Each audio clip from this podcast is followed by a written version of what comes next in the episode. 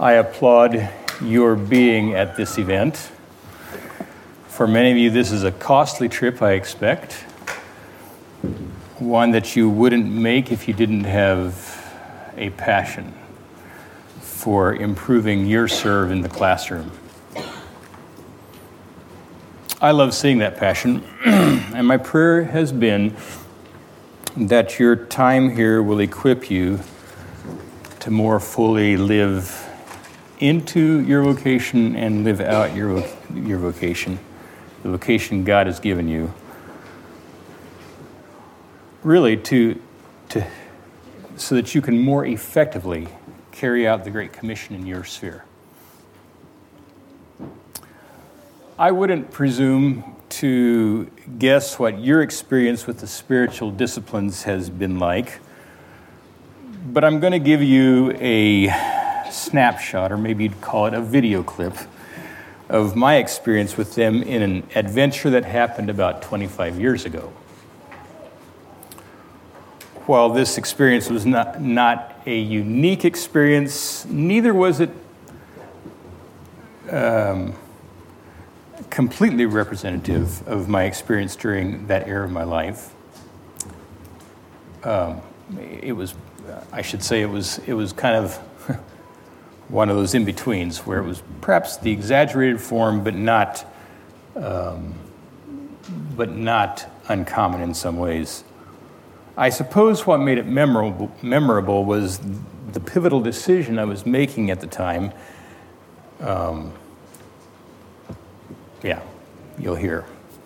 The background to the story is this one year after I graduated from high school, the board of our uh, church school asked me to step in for a year until they could find a long uh, a long-term replacement for the long-term teacher that was retiring, resigning. That year turned into two, and in the process, I discovered that I really enjoyed that work. Several years later, I decided to move in the direction of teaching as a career. So I enrolled in a local community college. After two and a half years there, I was looking for a place to pursue a degree. Through a complex series of connections, an acquaintance of mine from New York City found out about both my interest in pursuing education and my interest in urban ministry. And he gave me a call. he was directing a small ministry called Urban International Outreach in um, Jackson, close to Jackson Heights, New York. Actually, I think it was Flushing, New York. He was they were targeting foreign students, international students who came to the U.S. to go to school and being new um, found themselves hungry for friendship. I eventually made an exploratory trip and was quickly drawn to the ministry and its possibilities. When I returned to Kansas, I, I shared my uh, excitement with my friends and was a little stumped when one of them asked me, Well, what are you waiting for? Well, I stammered, I, I guess I'm waiting for a green light. I didn't know what that green light was supposed to look like, but I was pretty sure I hadn't gotten it yet. Time slipped on, and finally I decided it was time to get serious about this.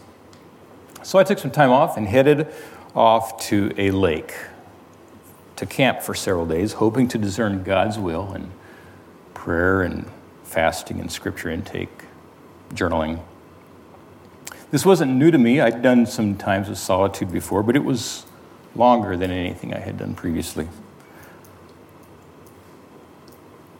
Well, I started off with what for me was a was fairly routine. Due to poor planning, I got up there late and uh, ended up trying to find a campsite in the dark. I hope some other males in this group know what this is like, but I had this crazy need, had, hmm, maybe I should almost make that had slash have, this crazy need for checking out all the possibilities before I could settle on one of them.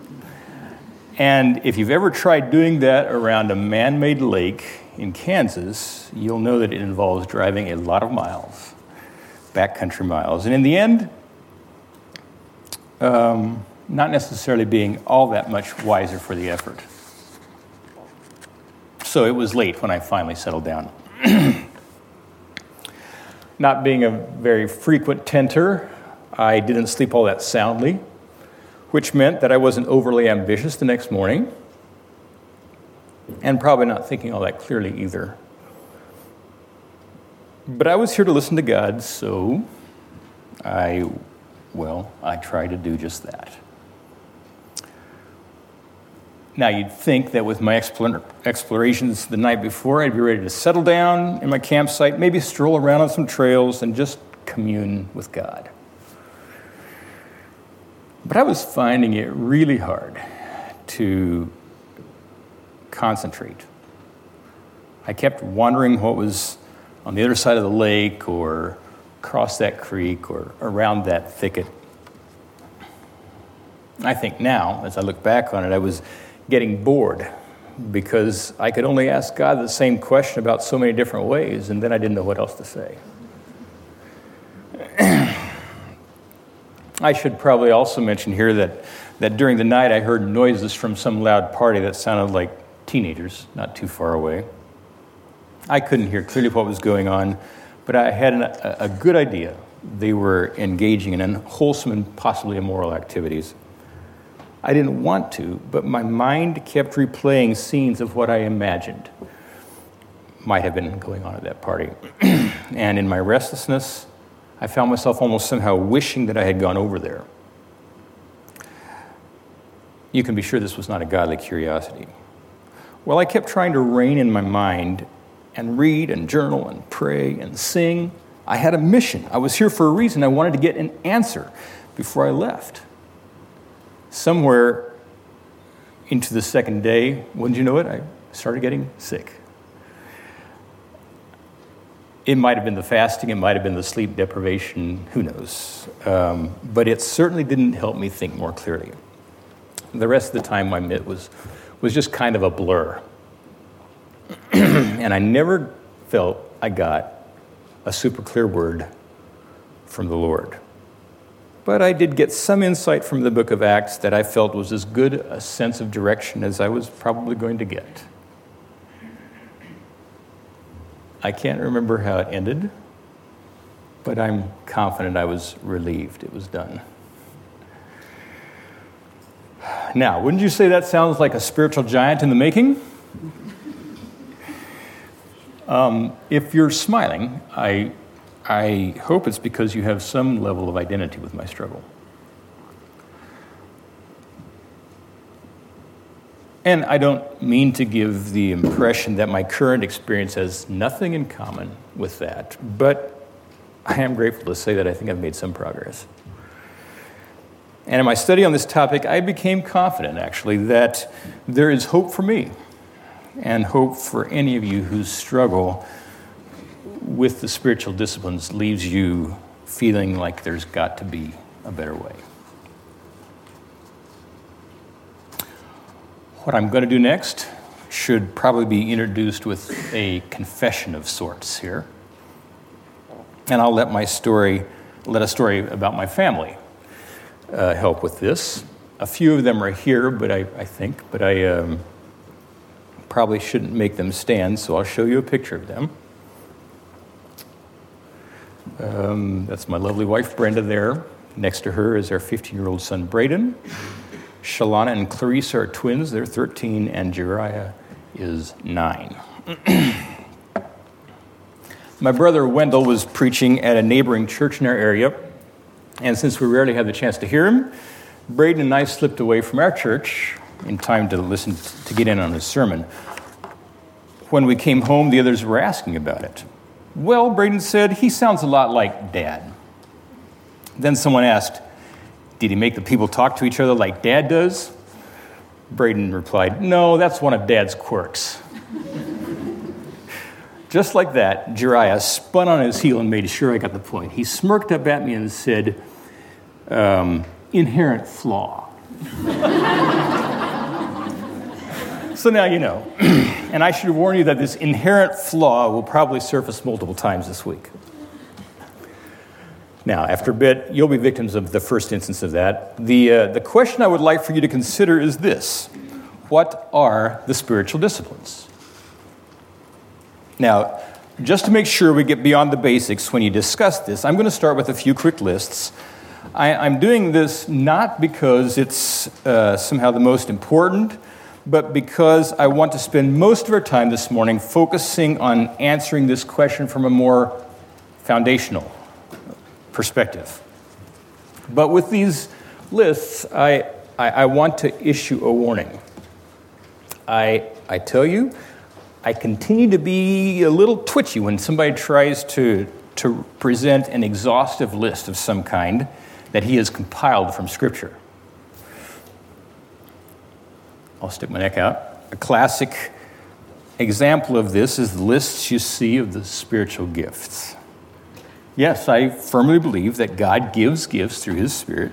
Yes, I believe that we are to exercise our spiritual gifts. But it isn't clear to me that taking a list from a passage of Scripture or multiple passages of Scripture and adding our own definitions and characteristics to them will result in an exact list of all the spiritual gifts that God gives. These, no more, no less. In the same tone, I'm cautious about how I talk about the spiritual disciplines it makes me think of the subtitle of a book I once received. It was Solving the 24 Problems Men Face. Oh, really? I must have miscounted. I thought there were 23. Uh, ladies, tell me, how many problems do you face? um, well, I understand the desire to wrap our minds around a concept of something like the spiritual disciplines, just like I try to fix the 24 problems I've got. But I have not tried to come up with an exhaustive, uh, exact list. And I'm confident that none of the sources that I'm listing here would represent theirs in that way either. so, now that you've seen that, now that you've heard my question, I'm going to give you a chance to engage more fully turn to somebody beside you and talk for between one or two minutes about what, oops, I went too far. What are the spiritual disciplines? You may begin.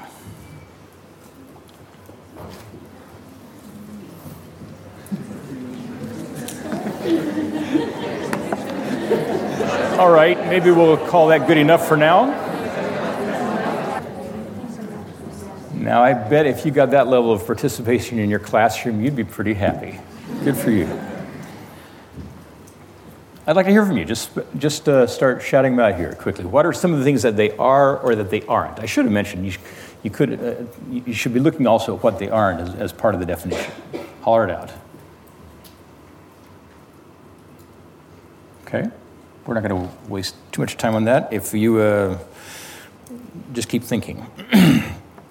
Before I show you my list, let's look at the origin of this term, spiritual disciplines. Sources that I read point to the word in Scripture that is translated in English as training or discipline.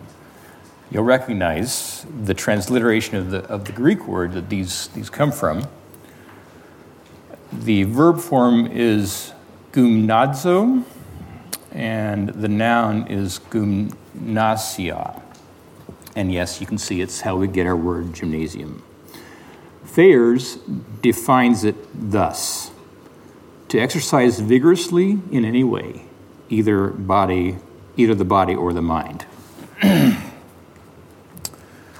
1 Timothy 4 has both of these forms. If you're looking at the uh, session notes for today, you'll see that there, 7 and 8 have nothing to do with irreverent, silly myths.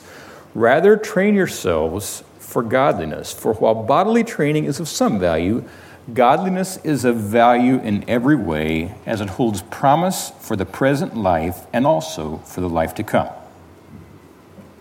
The first use there was the verb and the second one, um, bodily training, is the noun.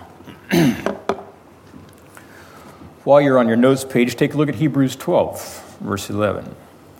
The word discipline in the ESV, uh, which is chastening, in the King James shows up about four times in this passage. It comes from a different Greek word than what we're looking at here, but the meanings are similar. The word trained there at the end is the verb gymnazo, just like 1 Timothy. For the moment, all discipline seems, rather, seems painful rather than pleasant, but later it yields the peaceful fruit of righteousness to those who have been trained by it. This makes me think of um, what a former coach of the Dallas Cowboys said about training. The job of a football coach is to make men do what they don't want to do in order to achieve what they've always wanted to be. I think that's pretty ethical, don't you? Train yourself for godliness. Keep this instruction in mind because it includes a pivotal concept that I'll come back to after a bit. Now, let me start on my list of what the disciplines are or are not. First, let me say that the disciplines are not a replacement for grace. Let's just get that out of the way right from the start. Exercising the disciplines cannot earn our salvation, it cannot pay for our sins. Ephesians 2 8 and 9. For by grace you have been saved through faith, and that is not your own doing, it is the gift of God, not a result of works etc. This is scripture. This is Orthodox Christianity. Nothing can for sin atone, nothing but the blood of Jesus. On this point, the vast majority of Christendom, past and present, has stood together. However, listen to this probing question from Dallas Willard why is it that we look upon our salvation as a moment that began our religious life instead of the daily life we receive from God? And your mind will probably quickly go to Paul's exhortation to the Philippians work out your own salvation with fear and trembling. I'll come back to that question, that concept more tomorrow. the disciplines are also not simply improving ourselves by willpower. Take a look at Colossians 1 28 and 29. Him, referring to Christ, we proclaim, warning everyone and teaching everyone with all wisdom, that we may present everyone mature in Christ. For this I toil, struggling with all His energy that He powerfully works within me. That's paradoxical, isn't it? Struggling with all his energy that he powerfully works within me. Consider also the sentence immediately following the Philippians one I just quoted. For it is God who works in you both to will and to work for his good pleasure. Further, the disciplines are not asceticism. Consider Colossians 2:20 and the verses following. If with Christ you died to the elemental spirits of the world, why, as if you were still alive in the world, do you submit to regulations? Do not handle, do not taste, do not touch. Referring to things that all perish as they are used, according to, wis- to human precepts and teachings. These have indeed an appearance of wisdom in promoting self made religion and asceticism and severity to the body but they are of no value in stopping the indulgence of the flesh. Now, I quickly admit, I'm not sure what all this passage means, but it certainly looks like asceticism to me. I think it's probable that Paul is addressing the Gnostic heresy here, which said essentially that that spirit was good and the body or the physical was evil. But whatever Paul is referring to here, it doesn't help in restraining our carnality, our fleshly responses to life. so, see if my deductions make sense to you here. If we can assume that what Paul referred to in 1 Timothy 4 about training for godliness included the spiritual disciplines, let's say specifically the disciplines of abstinence, then the disciplines do have value. They must therefore be different from what Paul is referring to here in Colossians, because he says these have no value. So it doesn't answer all the questions, but it tells us there's a distinction. If you've got your Bibles handy, turn to 1 Timothy 4.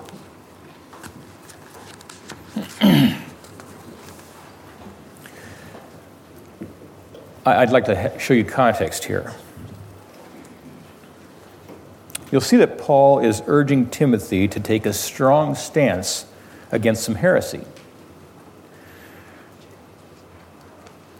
This is some strong language. He calls these false teachers hypocritical liars whose consciences have been seared. They are forbidding marriage and requiring abstinence from some foods. There is some variation in opinion um, on what Paul is referring to here. The primary suspects are an early form of Gnosticism or uh, conservative Jewish thought, the Judaizers. But whatever the case, note several things here by what Paul says in these verses. God may call some people to celibacy. I, I believe we can safely deduce that from 1 Corinthians 7. But a general forbidding of marriage is heresy. Secondly, from verses 3 and 4, it is clear that God created all food to be enjoyed. Let's not get distracted for the moment with the hedonism, hedonism, sorry, that, that wrongly uses this good gift. It's no small problem in the 21st century, but that's a bunny trail, and we won't go down it today. The point is that forbidding certain kinds of food as a means to godliness is wrong. Paul told Timothy to expose these heresies and then said, rather, rather discipline yourself for godliness. Here's a quote from Richard Foster where he contrasts asceticism with what he calls the discipline of simplicity. Asceticism and simplicity are mutually incompatible. Occasional superficial similarities in practice must never obscure the radical difference between the two. Asceticism renounces possession, simplicity sets possessions in proper perspective. Asceticism finds no place for a land flowing with milk and honey. Simplicity rejoices in this gracious provision from the hand of God. Asceticism finds contentment only when it is abased. Simplicity knows contentment in both abasement and abounding. That's food for thought. Note also that the disciplines are not a means of controlling God. Philip Yancey tells the story of Ben Patterson, who has recently retired from his role as chaplain at Westmont College. At the time of this incident, Ben was the sole pastor of his church. Ben had a ruptured disc in his spine and for six weeks was flat on his back. His mind was groggy from heavy medication, uh, making it even making even reading, meaningful reading, impossible. He says at that time, I was helpless. I was also terrified. He was worried about providing for both his family and the church. Out of sheer desperation, he writes, I decided to pray for the church. Using the church directory as his guide, he spent two hours daily praying for all the members of his congregation. Quote, It was not piety that made me do it, it was boredom and frustration. But over the weeks, the prayer times grew sweet. One day, near the end of my convalescence, I was praying and I told the Lord, You know, it's been wonderful, these prolonged times we've spent together. It's too bad I don't have a time to do this when I'm well. God's answer came swift and blunt. He said to me, Ben, you have just as much time when you're well as when you're sick. It's the same 24 hours in either case. The trouble with you is that when you're well, you think you're in charge. When you're sick, you know you're not. Hmm. Exercising the disciplines doesn't give us some leverage with God. Quite the contrary. If the disciplines do anything for us, they should put us in an humble stance as learners or beggars. They should show us more keenly how dependent we are on God. One more negative for now. the disciplines are not externally imposed. Now, it seems to me that this is fairly self evident. I think of Jesus' interactions with the scribes and the Pharisees in this regard. If you can't force God's grace on someone, then surely you can't force them to open themselves to this grace, which I think is what the disciplines do. I obviously believe that encouraging the practice of the disciplines is legitimate, or I wouldn't be here. But imposing them is against the nature of the gospel. God invites us to participate in his salvation. Now, this is a, a, critical point to note, and its implication kind of wanders ahead into the why of the disciplines. But Foster quotes Leo Tolstoy with this profound observation Everyone thinks of changing the world, but no one thinks of changing himself. Doesn't that size it up well? I think we should probably find it indicting. Everyone thinks of changing the world, but no one thinks of changing himself. Let's start with openly, with voluntarily opening ourselves to change and see if that doesn't do more for changing the world than imposing change on others does. Now let's get a little more positive. First, the disciplines are the right way to combat sin.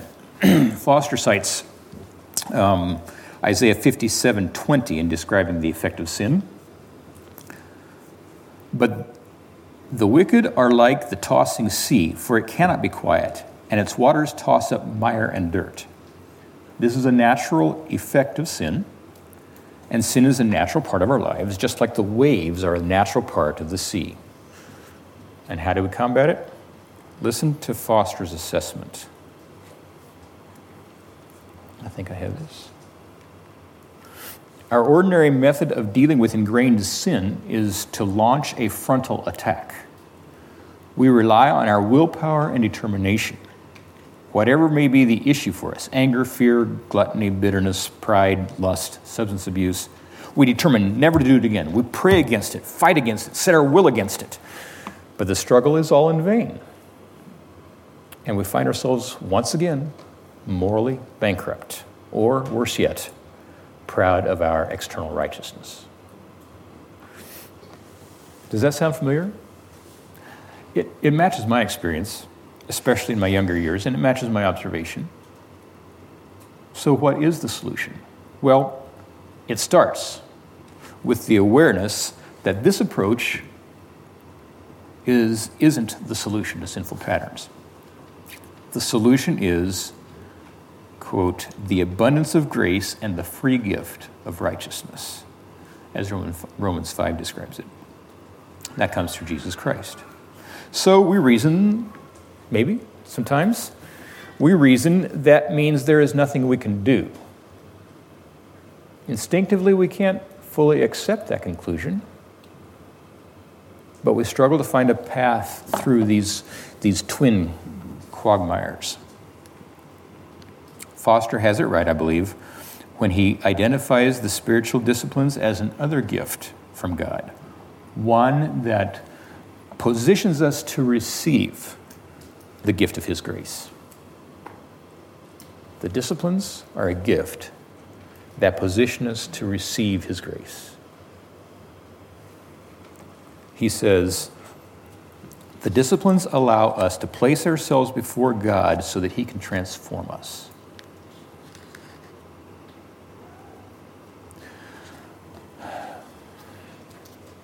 Donald Whitney lists four things that define spiritual disciplines.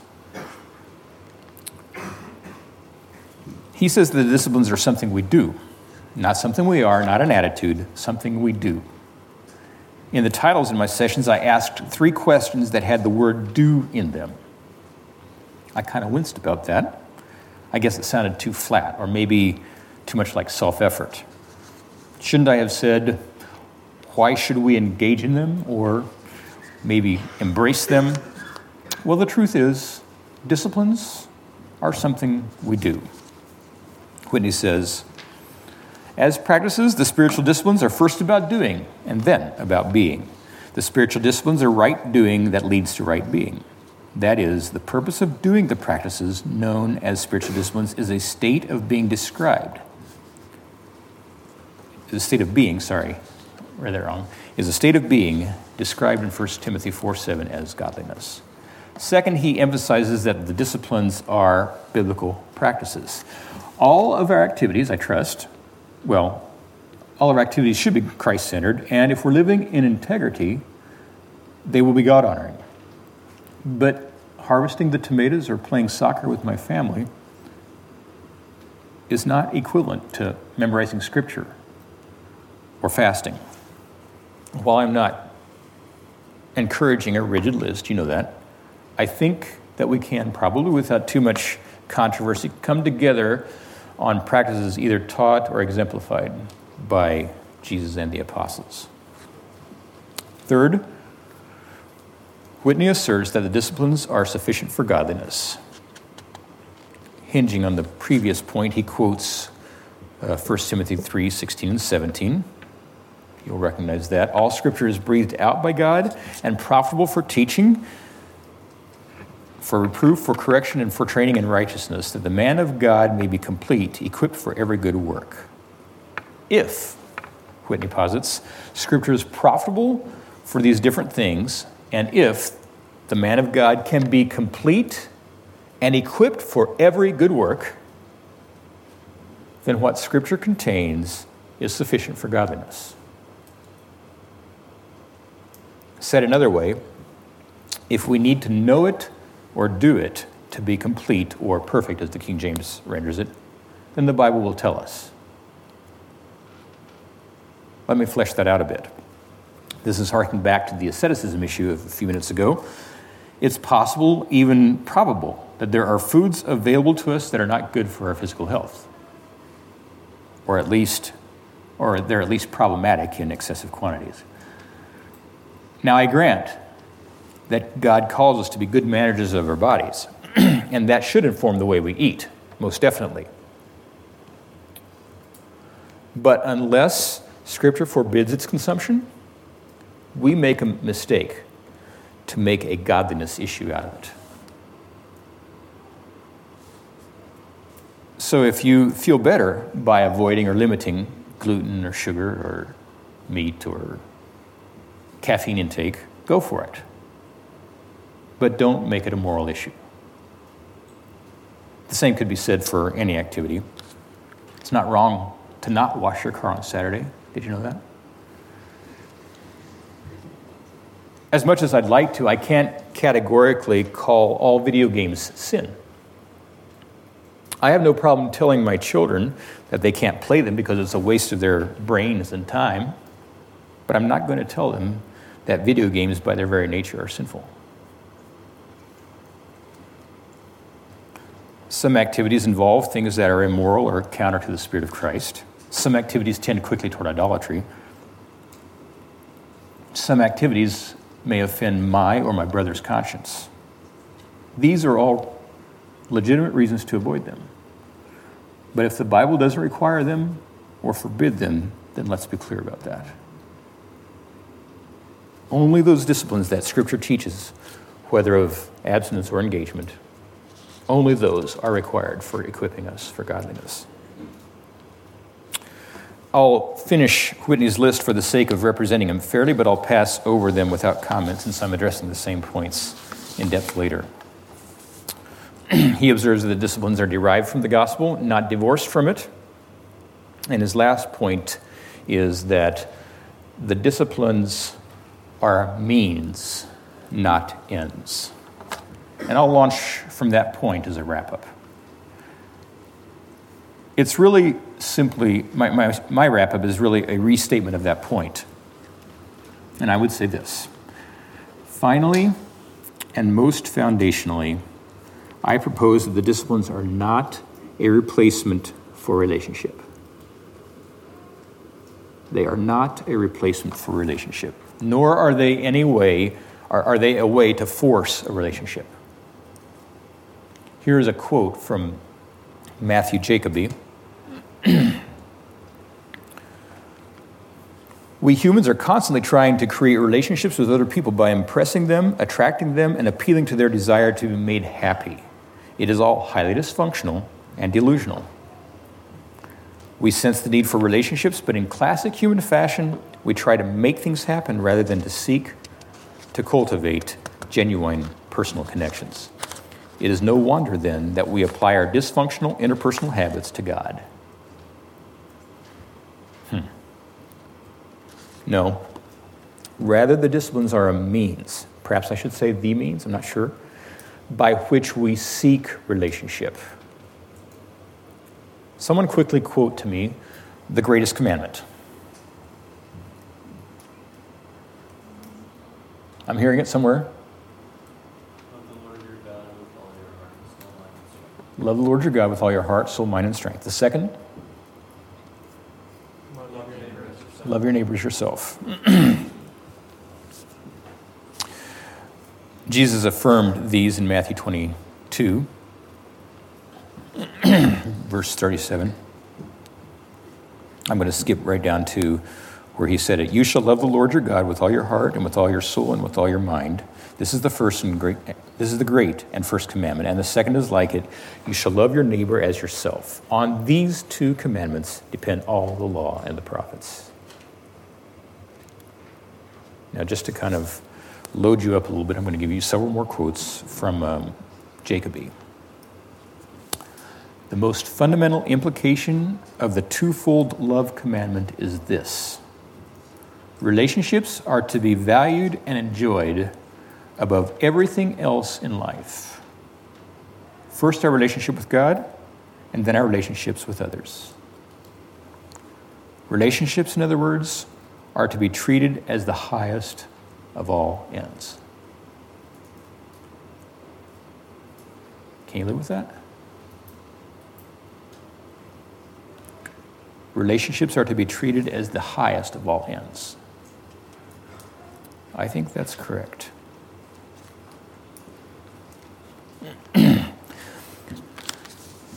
If we regard our relationship with God as a means to some other end, then the complexity of the relationship will be an annoyance, and we will find ourselves trying to reduce the relationship to a simpler, pragmatic form. We will want to simplify it down to doing certain things. We will want to feel we have fulfilled our spiritual duty by spending half an hour reading the Bible and praying each day and by serving in the church. We will begin to regard these spiritual exercises as, regard, as we regard physical exercises. Hmm. Think that one through. You know how it is, right? Grr, it's time to do my push ups again. I'm really too tired tonight, but I know I should do them. 23, 24, 25. Grunt groan. 48, 49, 50. I'm done. I'm going to bed.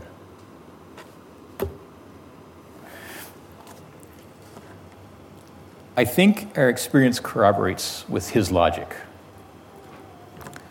My wife loves, loves shoulder and neck massages. If my fingers could handle it, she would let me do it for hours on end. now, I'll be honest, at the end of a long day, I'm not always aching for the chance to give her a massage. But usually I do it willingly because I love her. Aw, oh, isn't that sweet? it's one of the things that I do with her because I value her relationship, value our relationship. And, and I want it to grow, and I know that where my treasure is, where, where I invest myself, there my heart will be also. Now, someone else could give her a massage. In some cultures and eras, a slave would have done that. Uh, in our era, there are servants who will gladly do it for us for a measly $60 an hour. Maybe it's not just mothers who are underpaid for their services. I don't know. Someone else could take walks with her, like we do, or take her out to eat. Do you agree that if they did that, that wouldn't make them her husband? In some cases, these activities might build relationships, but not necessarily. Further, I said I do these things because I value relationship with her, but I could do it for other reasons. I could value peace in the house more than a relationship with her, and I could give her a shoulder massage to keep her from getting cranky. Or I could do it so that she wouldn't nag me about the time I spend working on my pet projects. What would this betray? It would betray that I have made something else a higher end than our relationship. I will leave you with one quote, one more quote from Foster. The disciplines are for the purpose of realizing a greater good. In and of themselves, they are of no value whatever. They have value only as a means of setting us before God so that He can give us the liberation we seek. The disciplines are not the answer, they only lead us to the answer. We must clearly understand this limitation of the disciplines. Sorry. We must clearly understand this limitation of the disciplines if we are to avoid bondage. Not only must we understand, but we need to underscore it to ourselves again and again. So severe is our temptation to center on the disciplines. Let us forever center on Christ and view the spiritual disciplines as a way of drawing us closer to his heart.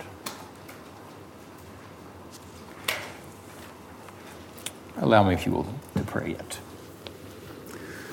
Lord, I think it's safe in including everybody in this. We've got a long ways to go. We're not, we haven't approached godliness like we want to.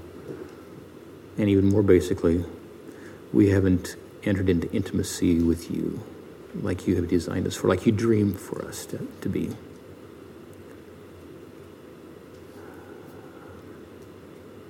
So, Lord, cure us from striving,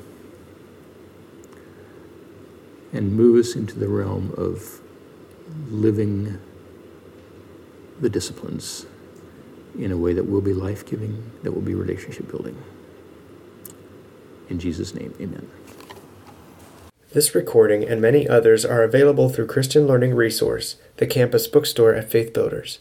Order online at www.christianlearning.org or call 877 222 4769.